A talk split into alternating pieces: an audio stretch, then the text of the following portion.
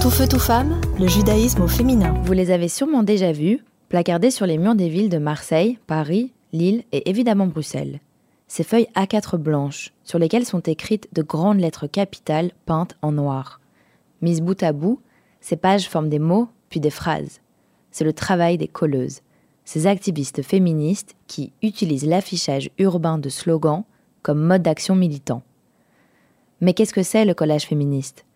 C'est un moyen d'expression militant qui s'est popularisé en 2019 grâce à l'activiste féministe Margaret Stern. À la base, l'idée était de dénoncer les féminicides et violences sexistes et sexuelles, c'est-à-dire les meurtres de femmes par leurs conjoints ou ex-conjoints. Ainsi, en avril 2019, on pouvait lire sur le mur d'un bâtiment à Paris Céline, défenestrée par son mari, 19e féminicide. Aujourd'hui, les colleuses ont étendu les slogans à d'autres sujets liés au féminisme. Sur les murs de l'espace public, on voit des messages féministes pour dénoncer le sexisme, le harcèlement de rue et les différences de salaire entre les hommes et les femmes, par exemple. L'affichage fait partie de l'histoire du féminisme depuis longtemps. Des grandes figures historiques, comme Olympe de Gouges et le mouvement des suffragettes, utilisaient ce moyen d'action militant pour partager leurs opinions. C'est aujourd'hui encore le moyen le plus efficace d'interpeller les passants et les passantes. Écrit en grand, vous ne pouvez pas passer à côté. C'est un moyen de rendre visible la parole des femmes. Mais alors quel est le lien avec le judaïsme, me direz-vous?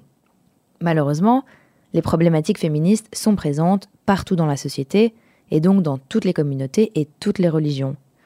Et le judaïsme n'y échappe pas. C'est une des raisons pour laquelle il existe désormais des militantes féministes juives actives au sein de nos propres communautés. Ces militantes portent deux casquettes, celle d'être femme et celle d'être juive. Et c'est pourquoi elles tentent de sensibiliser sur ces deux thématiques. Par exemple, sur les murs de Bruxelles, on pouvait lire l'année dernière Juive, fière et vénère. Et qu'est-ce que ça fait du bien de voir ça sur les façades de sa propre ville. Il y a quelques mois, sur les murs de Marseille, un slogan disait la valeur d'une femme ne dépend pas de la longueur de sa jupe. Ou encore, tête couverte ou cheveux au vent, c'est mon choix. Ce sont typiquement deux collages qui font référence à la tsniout et au port de la perruque. Des thématiques qui ont la particularité de ne concerner que les femmes juives. Alors qu'elles portent parfois un chapeau à la synagogue ou une perruque quotidiennement, selon leur goût et leur tradition, ce choix leur appartient. Et c'est précisément ce message que les colleuses souhaitent faire passer. Mais ce n'est pas tout. Le 27 janvier dernier, date de la commémoration de la libération du camp d'Auschwitz, le collectif juif féministe de Bruxelles placardait sur l'arrêt de tram de l'avenue Louise L'antisémitisme n'est pas une opinion, c'est un délit. Ces militantes souhaitent dénoncer le sexisme et l'antisémitisme qu'elles sont susceptibles de subir. On peut d'ailleurs suivre les actions des groupes de coloreuses autant sur les murs de leur ville que sur les réseaux sociaux.